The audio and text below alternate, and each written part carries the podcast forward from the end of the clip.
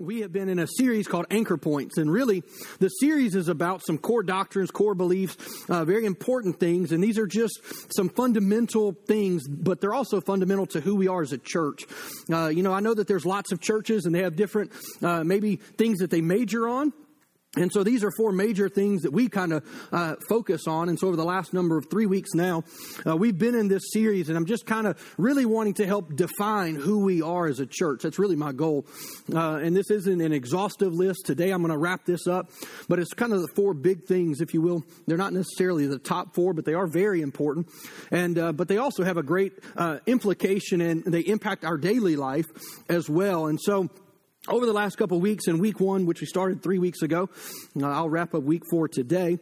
Um, as I shared with you about our vision, in other words, it's not just our vision for the church, is that, you know, we believe uh, in what God has called us to do, but uh, it's more than just the vision of the church, is that this is actually God's plan for you. Is that God wants you to know Him intimately and personally in a very real way, not in some other kind of second-hand way, but God wants you to experience Him for you. And so we say that as being able to know God. The second thing is that God wants you to walk and live in freedom. The Bible says in Galatians that it is for freedom that Christ has set you free. And, so, but we have to be sure that we walk in the freedom that Christ has provided for us. And so we want to help you do that. And there's a number of ways that we do that. Primarily it's through relationships, small groups, those types of things. But we also believe that every one of you is uniquely wired to be amazing at something specific. Uh, I say it this way: is that in your DNA, it's encoded for you to be great. Uh, is that I really believe that, and so we want to help you figure out your design. We want to figure out what God has hardwired you for. Because I've been a part of churches, as you have, where somebody says, "Hey, can you come and help us with this?" and you're like, no way, I don't want to do that. That's not, you know, what we actually want to do is actually figure out the way that you're wired so that the places that you are engaged and involved actually bring you joy. That it's not drudgery. It's, man, this brings me life. It brings real fulfillment. And the last part of our vision is that we want to make a difference because I believe every one of us is wired for significance. God wants to use us to impact the world around us. And it doesn't matter our age, doesn't matter how young, doesn't matter how old, is that God has a purpose for every season of our life. And so, that's important. So that was week one. And I really, uh, if, if, I was going to tell you one thing about it, I would go back to what I said a moment ago, which is that it's not just our vision for the church. This is God's vision for you. And if you weren't here, I would encourage you to go listen to these messages because I took you through multiple, I actually took you through four scriptures that day. And there's about 20 scriptures where you can see all four of those elements where God says, Hey, I want to do this in your life. It starts in Exodus 6, verse 6 and 7. And he says, Hey, I'm going to deliver you, or I'm, I'm going to, um, I'm going to deliver you out of the land of Egypt, but then I got to get Egypt out of you. And so I would encourage you, this is what God's plan for you. And God wants you to experience all that He has. And so uh, I would go back and listen to that. It's really our why, it's our motive behind everything that we do. In week two, we talked about the supremacy of Scripture. And you're like, well, that sounds fancy. And it's really just the importance of Scripture. Is that when we give God's Word the proper place in our life, the impact that it can have uh, is massive. And then last week, Pastor John was here, and uh, I was home watching online. And uh, I have a cough drop in my mouth, by the way. So if I'm jostling this thing in my mouth so that I'm not coughing the whole time I'm up here. And um, I'm making every attempt to communicate well to you. And, uh, but he talked about really living on mission or living with a kingdom mindset. And you're like, well, what does that mean? It means making God's agenda your agenda making what's important to God important to you. And, and so today I'm going to share with you about what I would call a spirit empowered life. I believe that many of us are living lives that are well below the life that the Bible actually tells us that we can live. But it's not a life that we can live on our own. And so we really want to look at this. And so I'm going to be sharing two ideas with you today that are kind of like sister principles, but when we understand them, and we walk in them, it, it may be one of the most powerful truths that we can have in our day to day life. And so I'm going to be sharing some things with you today, specifically in regards to authority and power. And what does that really mean in our day to day life? Some, um, there was a book a number of years ago, many years ago now, that was called The Believer's Authority. And I believe that many of us never walk in the authority that we've actually been given from Scripture. And I'm going to share some things with you about that. And so this morning, and so say, well, why is all of this important? Because when we know who we are, we know what we're to do. Like when you know who you are as an individual and you know the reason that you are breathing air right now, the reason that God had woke you up today, then you know what to do. You know what your priorities are. And the same that's true for us as individuals is the same that's true for us as a church. When we know who we are, we know what to do. It, it makes it much easier to figure out what God expects from us when we know that. And so the idea of these anchor points that we've been sharing about over these last couple of weeks is very simple. Anchor points are the things that hold you in place when the waters get rough.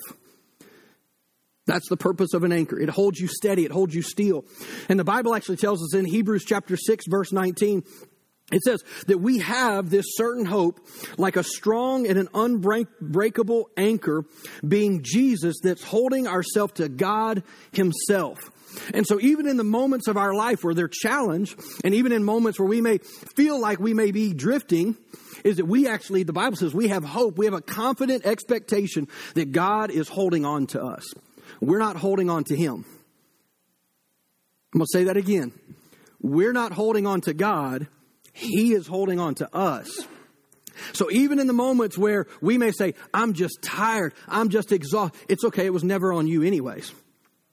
God is holding you. The Bible says in Isaiah that He's upholding you in His victorious, righteous right hand. I love that. Because He's not just holding you in His hand, no, it's in His victorious hand. God doesn't lose. And we're going to share some things about that this morning. And so, kind of getting into this, the part of the message for today. Have you ever found yourself? I've got a couple questions for you, but have you ever found yourself in a situation that you knew you couldn't get yourself out of? Anybody? Anybody? No hands going up? Everybody's like, mm. Maybe it's because you're facing something, or maybe you're like, I don't know how I got here, and I definitely don't know how to get out. Or maybe you get in a situation and you're just clueless as to what to do next. You're like, I don't know how I got here, and I don't know what to do. And you get in these moments, or maybe fear seizes you and causes you to become paralyzed, just kind of freezes you. You ever had that? Like, you're just like, oh, oh gosh.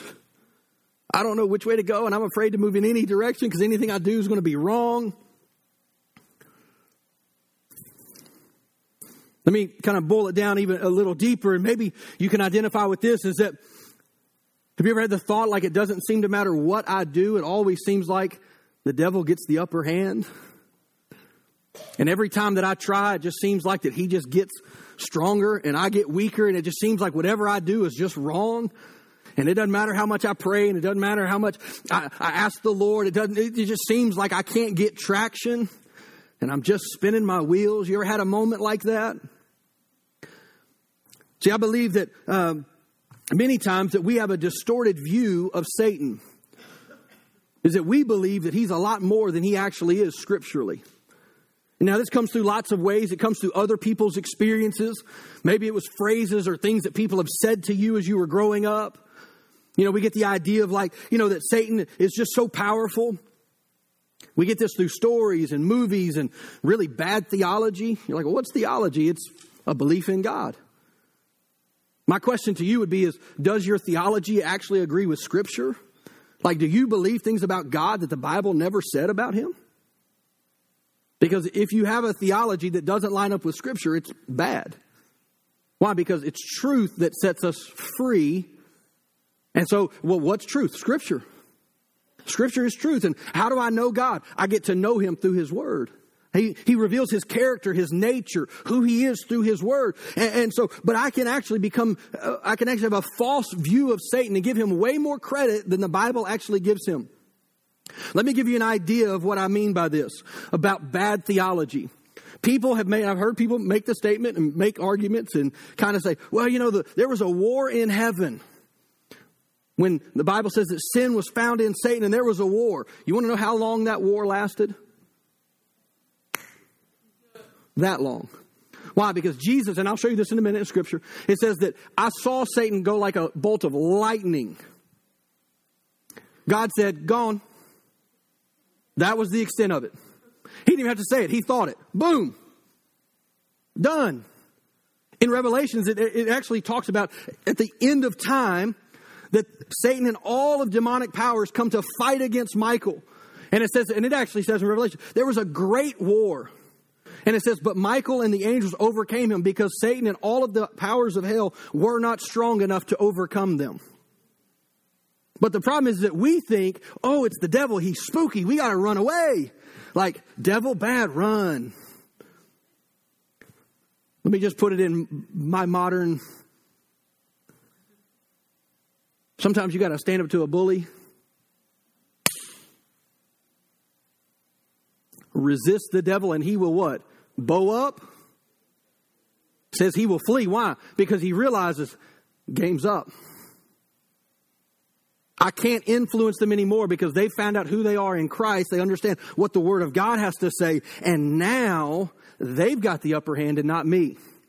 The greatest tool and tactic of the enemy is to get you to believe that you're anything less than what the Bible says you are. Because if he can get you to believe something about you that God has not said about you, you will live below what Jesus has already purchased for you. It's just the truth. And so, you know, we, we have statements like, oh, ignorance is bliss. No, ignorance is not. Ignorance gets you hurt. Let me give you an example from Scripture. We're not going to have this on the screen, but I find humor in Scripture. This is probably one of the funniest passages of Scripture to me.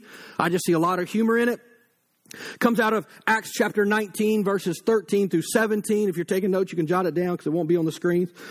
But this is the account of a group of young men. And so I'm just going to read you the, the scriptures here. And it says that there were a group of Jews traveling from town to town casting out evil spirits because they had gotten word that, hey, the disciples, the followers of Christ, they could go around and they were casting out demons and, hey, that sounds like fun. Let's go do that. These were actually preachers' kids, by the way. So they knew enough to be dangerous. You don't want to know enough to be dangerous. You want to know enough to be dangerous to the enemy. There's a big difference. And so it says, and these are key words, says they tried to use the name of the Lord Jesus in their incantation. So they had learned it from somebody else, but they had no actual knowledge. It says, I command you in the name of Jesus, whom Paul preaches, to come out. Seven sons of Sceva, a leading priest, were doing this. But one time, when they tried it, the evil spirit responded and says, I know Jesus and I know Paul, but who are you? In other words, Jesus knows what the authority he has. Paul knows the authority that he has, but you guys don't know. And I definitely don't know you. I like one, uh, the way I've heard it said before is like, Jesus is known in hell, Paul is known in hell, but who in hell are you? like, who do you really think you are? And the devil looks at the demon here, actually looks at them and goes, hmm, cute. That's pleasant. And it says this is what happens. Now remember, there are seven sons of Sceva. Seven on one. It says, the man with the evil spirit leaped upon them. I don't know how one jumps on seven, but he's a bad man. Bruce Lee or something. I don't know. Says that he leaped on them and he overpowered them. All seven of them. He overpowered them and he attacked them with such violence that they fled from the house naked and battered. The story of what happened quickly spread through Ephesus to Jews and Greeks alike, and it says a solemn fear descended on the city, and the name of Jesus was greatly honored. Why? Because seven foolish people ran out there picking a fight with a devil that they didn't know anything about. We don't want to be those people. And we don't need to go out and pick a fight, but we also don't need to run in fear of the enemy. Why? Because the Bible says he is already defeated. You're like, yeah, but he's the God of this world. Yeah, but he's on a time, he's on a clock. He's the God of this world. But the good news is the Bible says we are not of this world any longer. We've been what? Pulled out. We've been separated from this world. Therefore, the enemy, as a believer, is no longer the God of my world. But I have to make that decision. You have to make that decision. See, we tolerate way more than we ever should. And I'm going to show you this today in Scripture. See, I don't know that these guys were, I, my belief is these guys probably weren't true believers. They were good church kids. They grew up in church. They knew how to say the right things. They knew how to go through the motions. The problem was they knew it here. They didn't know it here. And the devil knows the difference. Principalities, they know the difference. Why? Because here, it's just knowledge. Here, it's, it's actual understanding, it's conviction. There's real authority and real power that's backing it up. And it's important that we know this. And so, but, and so because they didn't know really what they were doing, they got whipped up on. So here's my advice for you today don't be like Sceva's sons. I know that's deep, very theological. You're welcome. You are very welcome. Don't be like them. And here's the good news you don't have to be. But you do have to understand Scripture and you do have to understand what the Bible has said as far in regards to what is yours. And so I'm not suggesting that we go run and look for evil spirits. We don't have to go looking. When they come, we deal with them. Now, this is what I would tell you is I believe that things are way more spiritual than we think. And we tolerate and we put up with things way beyond to a degree that we never should, but we do it because we're simply not paying attention and we're not asking the Spirit of God the right questions. I've had this happen multiple times in my life where it just seems like chaos ensues. And it, unfortunately, I'm not that bright always. It might take me a few days, might take me a week, might take me a couple weeks. And I'm like, this ain't normal. And I ask the Holy Spirit, Holy Spirit, am I making bad decisions? Like, is this my fault? Have I opened the door to something that has allowed the enemy to, to gain access? Or is the enemy just trying to do a full on assault right now? Because if it's just the enemy, I have authority. And if I'm making bad decisions, I need to make better decisions. A pastor that I served used to kind of make the joke all the time that when we get to heaven that that that you know we'll go to stand before Jesus and Satan's going to be there crying and say they blame everything on me. You do have a part to play in your life experience. Now there are times that hey the enemy attacks and there's times that we just make bad decisions. We make bad choices. We have a bad confession. We move away from the truth of God's word and we start speaking things that are contrary to God. Well, it produces negative things in our life, but it's not always that. So you got to look. If, if, things aren't going well, if you're experiencing some, and look, I'm not saying that you will get to a place where you're never going to face trouble. Jesus said, in this life, you will have some issues. You're going to have some problems. I don't want to live in my issues. I want to grow, I want to learn, and I want to move on. And so that's what I want to help communicate to you today as to how to do this. Isaiah 14, verse 16, actually talks about this a little bit when it talks about really Satan, and, and you can go and read this in context, but this is really the account of where God is telling us this moment where Satan got cast down out of heaven like lightning. But at the end of, towards the end of it, it says that in the end, when everybody looks upon Satan, they will say, they will stare at you and ask, Can this be the one who shook the earth and made the kingdoms of the world tremble? Like, really? Is this him? Is this what we were so afraid of? I was terrified of Satan, and that's him? Because the thing about the enemy is he only has stealth and he only has deception. Well, how do we counter deception? With truth. So we have to know the Word of God. See, Jesus actually talked about this moment, and I want to, want to point something out to you here. It comes out of Luke 10, verses 17 and 18.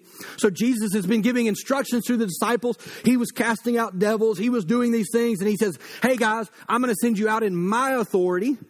Go out and do what I've been teaching you to do. And so they come back. And it says, when the 72 disciples returned, it says they joyfully reported. This is very different than Sceva's boys. Their story was sad, doom and gloom. We got beat up. We picked a fight. We didn't know what we were doing. But the 72 come back and it says that they, jo- excuse me, that they joyfully reported, even the demons obey us when we use your name. Yeah. And so Jesus responds and says, yes, I saw him fall from heaven like lightning. Moment of time. So Jesus dealt with the demonic and so did his disciples. If you're a Christ follower, so can you. Now you got to, yes, you need to understand some principles of Scripture, but I, I kind of referenced this verse earlier, but Colossians 1:13 says that we don't have to says this way it says we don't have to tolerate the work of the kingdom of darkness in our life. We've been delivered out of it and into the kingdom of God.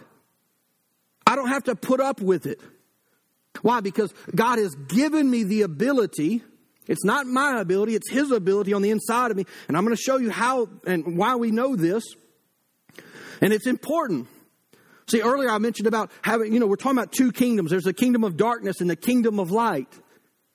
Well, the Lord's Prayer actually talks about this. You're like, well, what is the kingdom of God? Simply put, I would tell you this is that it's God's rule and reign in every situation. So in the Lord's Prayer, Matthew 6:10 says this is to manifest your kingdom realm. In the, in the side notes of the Passion, it adds, come and begin your kingdom reign. Now, we won't see the fullness of the reign of Christ until he returns. But that doesn't mean I have to wait till he comes to begin to experience it. I may not have the fullness of it. The Bible says that right now we see through a glass darkly. In other words, I can only see vaguely, partly, but I would rather see partly than nothing. And I would rather experience what God has provided for me through the death, burial, and resurrection of Jesus than I would to experience death, defeat, and chaos from the enemy all the days of my life. And so I need to understand what the Bible says. So it says, manifest your kingdom. The New King James would say, let your kingdom come, let your will be done.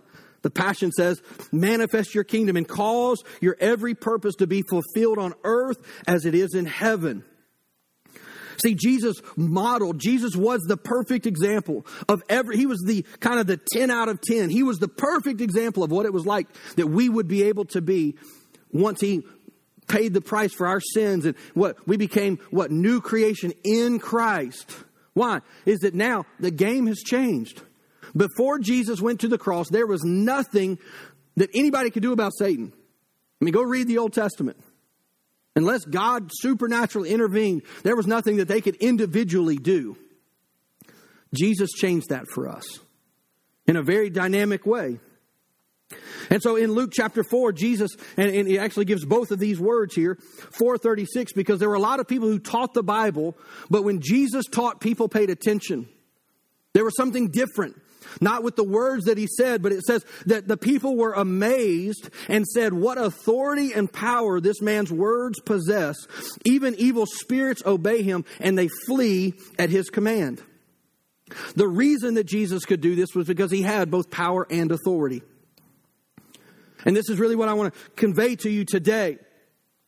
So let me put it in a, in a um, kind of a, a, little better picture is that having authority without power is absolutely useless.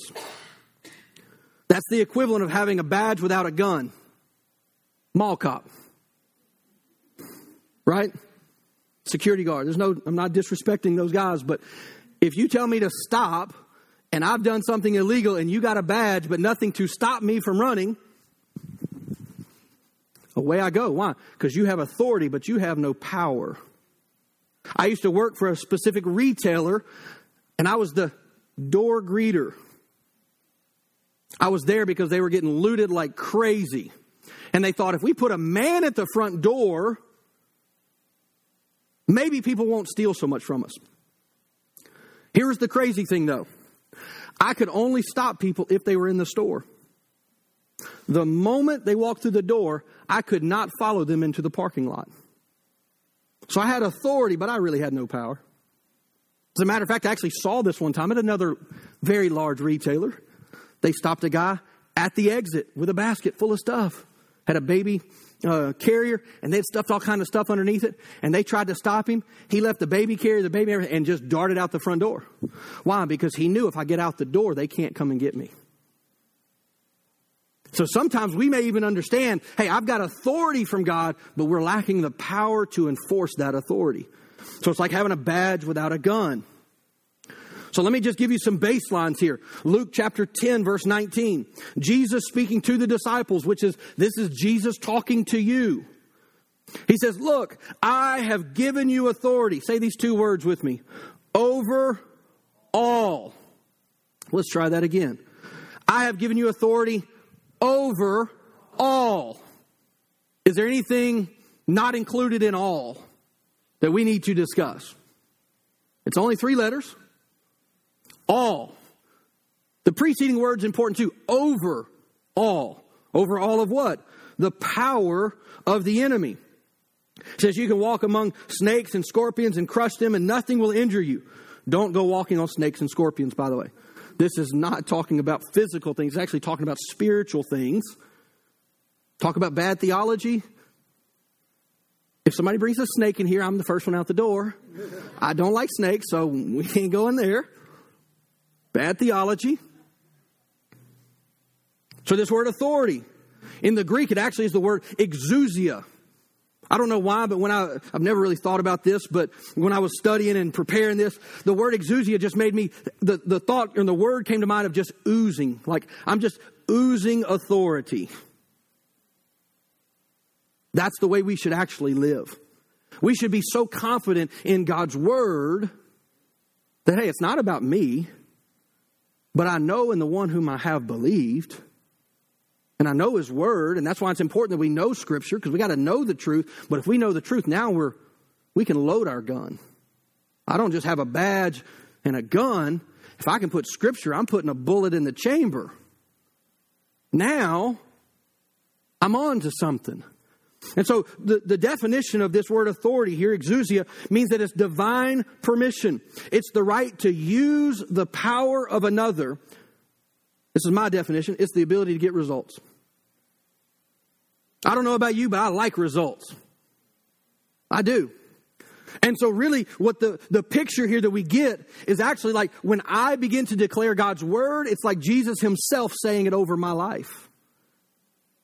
So, here's a truth that you have to know there is no powerful voice in your life than your own.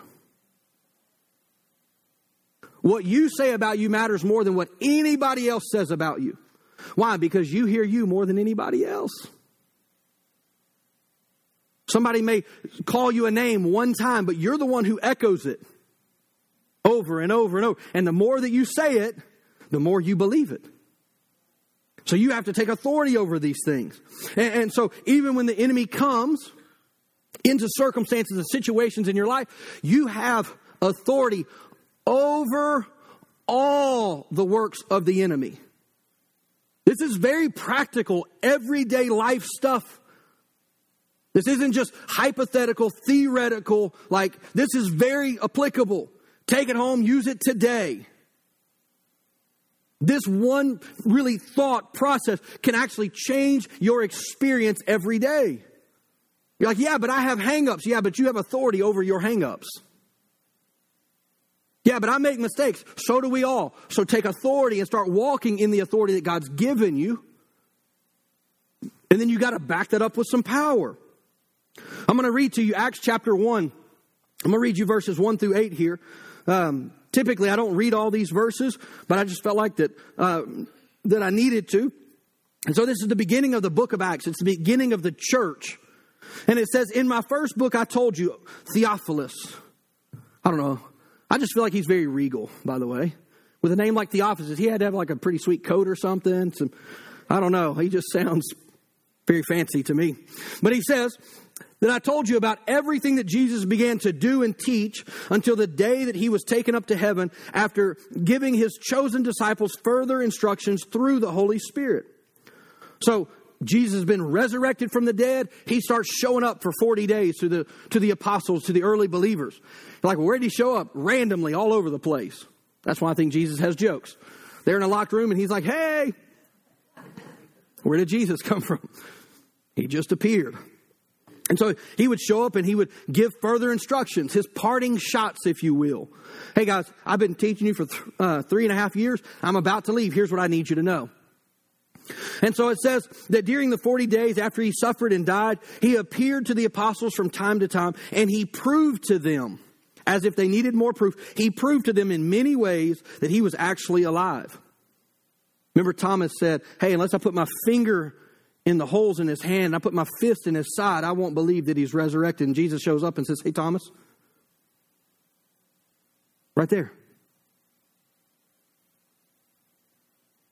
And it says, And he talked with him about the kingdom of God. He says, Once he was eating with them, and he commanded them, Do not leave Jerusalem until the Father sends the gift that he promised. John 14, John 16 talks about this, being the Holy Spirit. He says, As I've told you before, John baptized you with water, but in a few days you will be baptized with the Holy Spirit. Other translations say with the Holy Spirit and with power, with ability. The word there is actually dunamis. It's God's power and God's ability. But there's a cooperation that has to happen with the Holy Spirit. You're like, well, who is the Holy Spirit? He is the Spirit of God. He's as much God as Jesus. He's as much God as God the Father. He is the third part of the Trinity. There are three distinct elements, but yet the same person, the same being. You're like, wait, three identities? Yeah, it's confusing. I get it. The Bible calls it a great mystery. Three, yet the same. Jesus in John 14 and 16 says that I'm going to send one who is exactly like me, but is not limited to a body. Like, well, I wish I knew what Jesus was like. You can know. Get to know the person of the Holy Spirit. He's not spooky, he's not weird, he's very practical. Lose something and ask the Holy Spirit, where is it? You think I'm joking? That's a test. When you lose something, say, Holy Spirit, I thank you. I don't have a clue what I've done with my keys, but you know exactly where they are. And you'll be surprised. All of a sudden, a thought will come. You're like, they're over here in the drawer. It's amazing how that works. And so he's he's talking to them and he says, look, and so Jesus says, don't go past go until you've received the Holy Spirit. And so the, the disciples or the apostles here says that they were with Jesus and they kept asking him, Lord, has the time come for you to free Israel, Israel and restore our kingdom? Because see, the Jewish nation thought when Jesus came, he was going to set up and he was going to overthrow the Roman government and he was going to set up a natural kingdom and they totally missed it because that was for a later date. Jesus says, I'm coming to establish my, my, uh, my heavenly kingdom. But I want you, to, and, and this was something that was really kind of neat when I was reading this. Uh, this week and just kind of praying over it is that they're asking Jesus about, hey, is it time for us to set up a kingdom? But Jesus' response was this He says, The Father alone has the authority to set those dates and those times, and they are not for you to know. But you will receive power when the Holy Spirit comes upon you. And you'll be my witnesses, telling people about me everywhere in Jerusalem, Judea, and Samaria, and the ends of the earth. Now, here's my thought for you. They asked a question, and Jesus says, You don't need more information. What you need is more power. Information is not going to change you. But when you come in contact and learn how to cooperate with the Holy Spirit, it is a game changer in your life. Why? Because you can have all the authority you need, but you've got to have some power to back it up. Well, that power comes through the relationship with the Holy Spirit. Like, well, well how, do, how do I build a relationship, excuse me, with the Holy Spirit? You get to know God's Word. The same way you get to know God, the same way you get to know Jesus, is the same way you'll get to know the Holy Spirit. You deposit the Word of God into your heart, and the Bible says the Holy Spirit will bring that Word back up to you when you need it. But you got to make some deposits. Like, well, I don't hear the Holy Spirit speaking to me. How much do you engage with Scripture? Let me say it a different way. How often do you engage in Scripture? It's not really about the quantity as much as the regularity. Put some gas in the tank. Give it five minutes a day. Why? Because you're opening the door. You're inviting the Holy Spirit to come in and to speak. So, why do we have this power? It's for influence. God wants to fill us with the Holy Spirit so that we can actually leave an impact so that we can make a difference, right? Well, we can't make a difference without the, the power of God. We can't get anybody saved no matter how much we witness, no matter how good we live our lives, no matter how much money we give. No one, their eternity will never change without the work of the Holy Spirit. However, when I live my life and I give, and I serve and I love and I witness, the power of the Holy Spirit will bring conviction and people's eternity can be different. It's not dependent on me, it's dependent upon the Holy Spirit. And so this is very important. Have you ever talked to somebody and tried to witness to somebody and it's just like hitting a, a brick wall? My question for you is are you trying to do it? Or are you going to allow the Holy Spirit to work and bring about the opportunity in the right moment? See, in, in truth, when you got saved, you got a badge, you got authority. You have the name of Jesus. The Bible says that you're marked as one of His. You be, in a way, you became a target for the enemy. Because he's like, uh oh, we got problems. We got to do something about this one. But when we become filled with the Holy Spirit, we get the power to back it up. So the concepts of authority and power is really the combination of this idea of rights with might. Let me give you a very practical example of this. My wife has legal authority to anything that I own. She has the right to it. She can go write a check for any amount of money that we have in our account. We are equal holders on our accounts. Everything is shared. So she has the right to it. She also has the ability to go to the bank and sign her name, and it's no different than if I sign my name. So everything I have, she has. It's a combination of right and might. He's like, why does that matter? Because you can go to my bank too. But the difference is, is you don't have the right to go and get money out of my account. And they're going to say, I'm sorry, you're not authorized on this account. They're going to ask you for an ID. You have the ability, but you don't have access to it. She does. Well, I've got good news for you. When we're talking about spiritual things, you have the right and you have the might. You have both. The enemy is just banking on the fact that you don't know it. He's just praying that you don't know. And so it's important that we've got to know who we are in Christ because if we don't, the enemy will take advantage of us. Absolutely, he will. And, and, so we've been given the name of Jesus. The Bible says it's the most powerful name on the face of the planet. It says at the mention of the name of Jesus that demons will flee. At the mention of the name of Jesus, things can be restored, healing can come, provision can come. Why? Because that's the authority. It's the seal of approval from God. Now, it doesn't mean that I can pray any and everything I want and just say, well, I'm going to throw Jesus in Jesus' name on the end and God's going to do whatever. No. Go back to the Word of God. Anything that I can find in Scripture, anything that I can find in every promise, every principle, it belongs to me and I have access to it because of Jesus. And so when I pray and I say, Father, I thank you. You said that you would drive sickness from the midst of my family. Psalms 91. I thank you. Sickness cannot stand. We're a house of health and of healing and wholeness. If I lack provision, I have El Shaddai. My God is more than enough. I don't just barely make it. My God's going to provide. I don't care if it's by the ravens that bring me dinner. God will provide.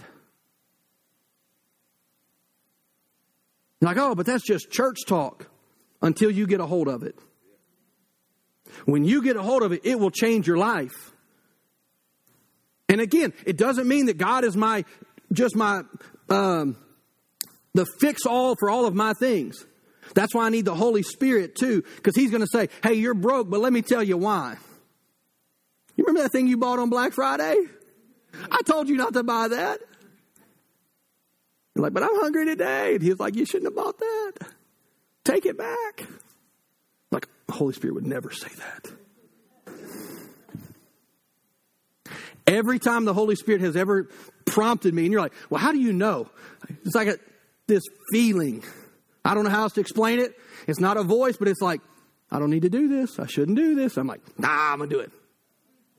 Every single time. There's been regret.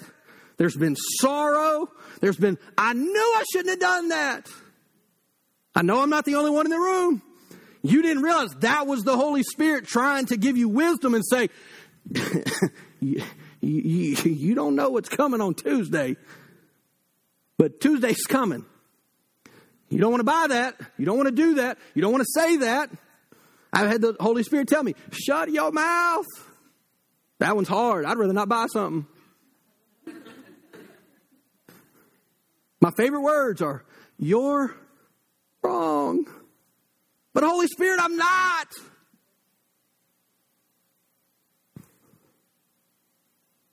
The Holy Spirit is so practical. We've made him odd and strange, but he's not. So we have to understand who God has created us to be. And here's a very important principle. And this is not a, I can't say that I, that I necessarily, I mean, I, I believe I could support it with Scripture, but I can't say that it's a biblical principle, but it's just more of an experience thing. One of the things that I have found in my life, and if you're taking notes, this is a good thing to write down, is that God will not do for me what He's already given me the ability to do. So let me give you an example. If you got a spiritual attack going on, you may be praying, praying, praying, saying, God, I think the enemy's at work. Make him go away, make him go away, make him go away. And he's thinking, You have the authority. And I need you to grow in your authority. And if I bail you out, you don't grow. And I love you too much to baby you.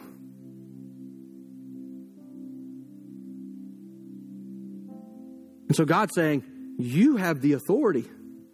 I already gave it to you. Over all, not some. Now, we can grow in our authority. I mean, I don't know about you, but if somebody's breaking into my house, I don't want a 22, 40 caliber, 45. Like, what do you say? Well, well uh, how do I do that? I have to grow in my spiritual maturity.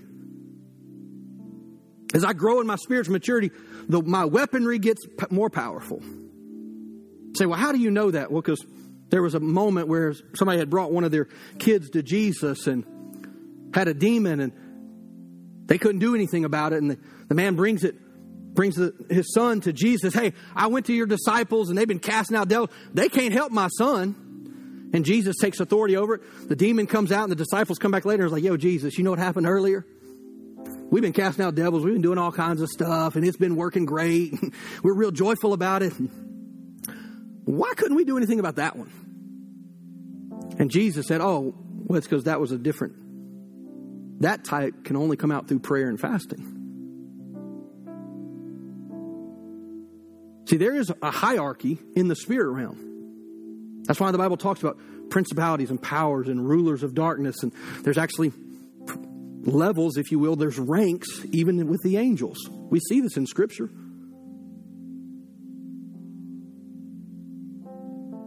But again, you've been given authority over all.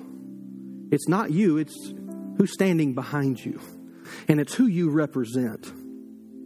And when we're full of the Holy Spirit, not only do we have the badge, but we've got a gun. And we can take the scriptures like I talked to you about two weeks ago, and I can load that bullet. Okay, now I'm ready to do some damage against the enemy. I'm tired of him ransacking my life and taking advantage of my life and seemingly always getting the upper hand and, and devil, I'm going to be the pursuer. I'm not running away from you. If you come near me, you, you better come ready for a fight. You're like, well, man, that, that just sounds aggressive. What's the alternative? Lay down and be taken advantage of? You got to have some spiritual fight about you. You got to have a backbone about you. And look, I'm just going to be kind of direct. I'm going to talk to you like if we were sitting across a table. You got to stop tolerating some stuff. Why? Because things are more spiritual than you think. And the enemy is getting the upper hand, and Jesus is going, it doesn't have to be like this. I've already paid the price. The Bible says that He has given us all things, all blessings in all the spiritual realm. Why? So that we could walk in the authority and the power of God. So that I'm not just drifting at sea as the waves and the winds come. No, I've got an anchor that will hold me steady. And you're like, yeah, but my feelings, stop listening to your feelings and start telling your feelings how to feel. There's a big difference. And look, and I'm an emotional person. I get fired up about stuff and I get ticked off about stuff. And I'm like, ah. my wife's calm down. I'm like, you need to calm up. You need to get fired up. But let me look, I'm just going to be honest with you. The devil will have the upper hand on you until you get tired of it. Until you get fed up enough. I don't remember what cartoon it was, but oh no, it was Popeye. Man, thank you, Holy Spirit. I can't stand it no more. You know what I'm talking about? He goes and gets his little spin. And all of a sudden, this rinky dink little man becomes Arnold Schwarzenegger, and it's game on. You got to get to a point where you can't stand it no more. That's really good English. My mom would be so proud of me right now. Mom was just quoting a cartoon. At some point, you got to draw a line in the sand and say, enough. Enough. And it's not just, well, enough is enough and that's just going to fix it. No. Figure out who God has called you to be. You got to know God. You got to really know Him. I know the one in whom I believe, not the one that my mama knew, not the one that my pastor knew, not the one that my friends knew. No, I know God. I have a relationship with Him. And because I have a relationship with Him, now I understand who I am. Because when I find out who He is, I actually find out who I am. My identity is rooted in Him. And all of a sudden, it's not my authority as David. No, I'm a child of the Most High God. And I don't have to put up with all this junk.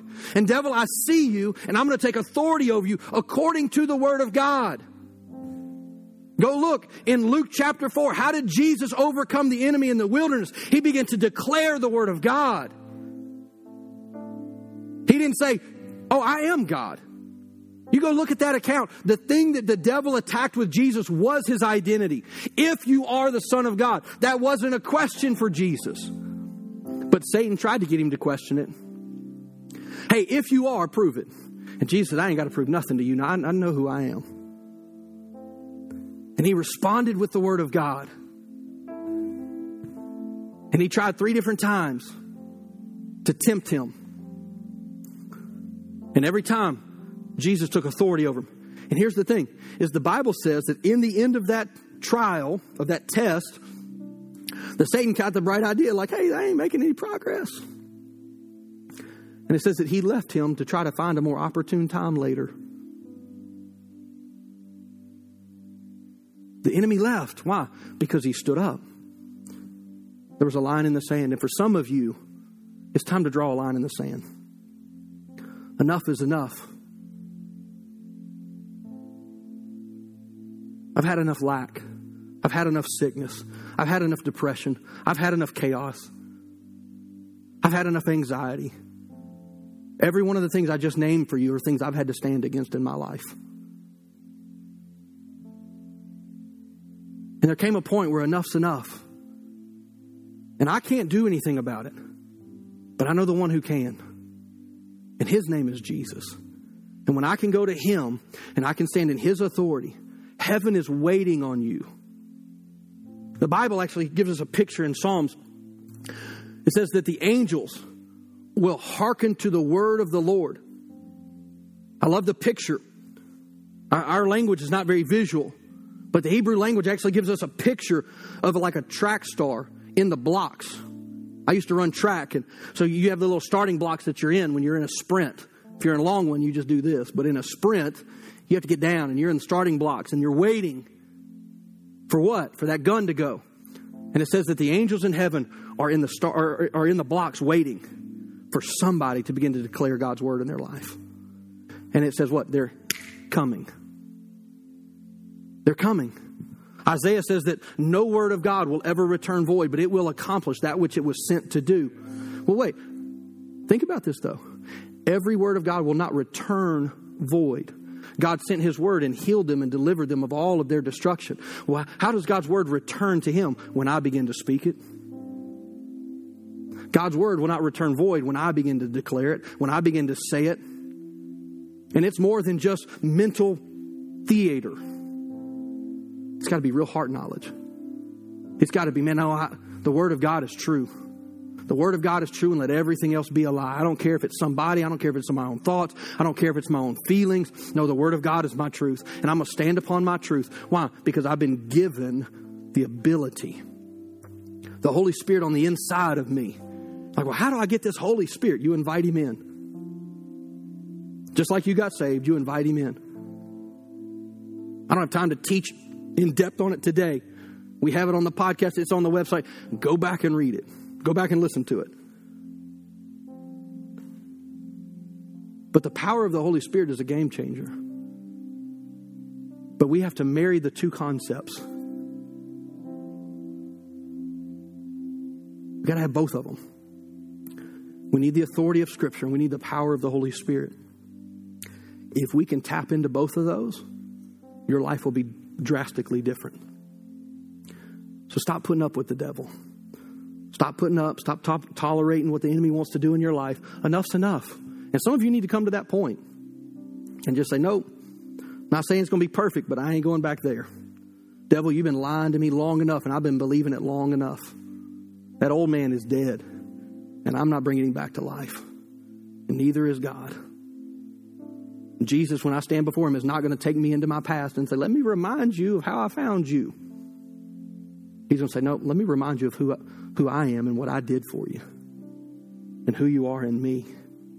Why? Because all those things are washed away because of the blood of Christ. And so this morning, I want to encourage you. you this may be one of those messages you need, might need to go put on repeat a few times, by the way. Because you got to get it out of here.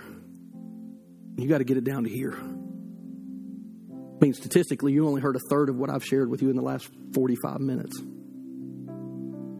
So at least three times you might get the majority of it. See, if, if anytime that I'm challenged with a truth, I put it on repeat, literally on repeat. I'll listen to it for days at times until I know that it moves from here down to here. And I listen to it until I get it. Not just a one time thing. We got to move it from head knowledge, just written, understanding, and really get it into life like this is who I am. But that little distance from here to here, that little 12, 15 inches, huge difference in your life. So I want to pray over you.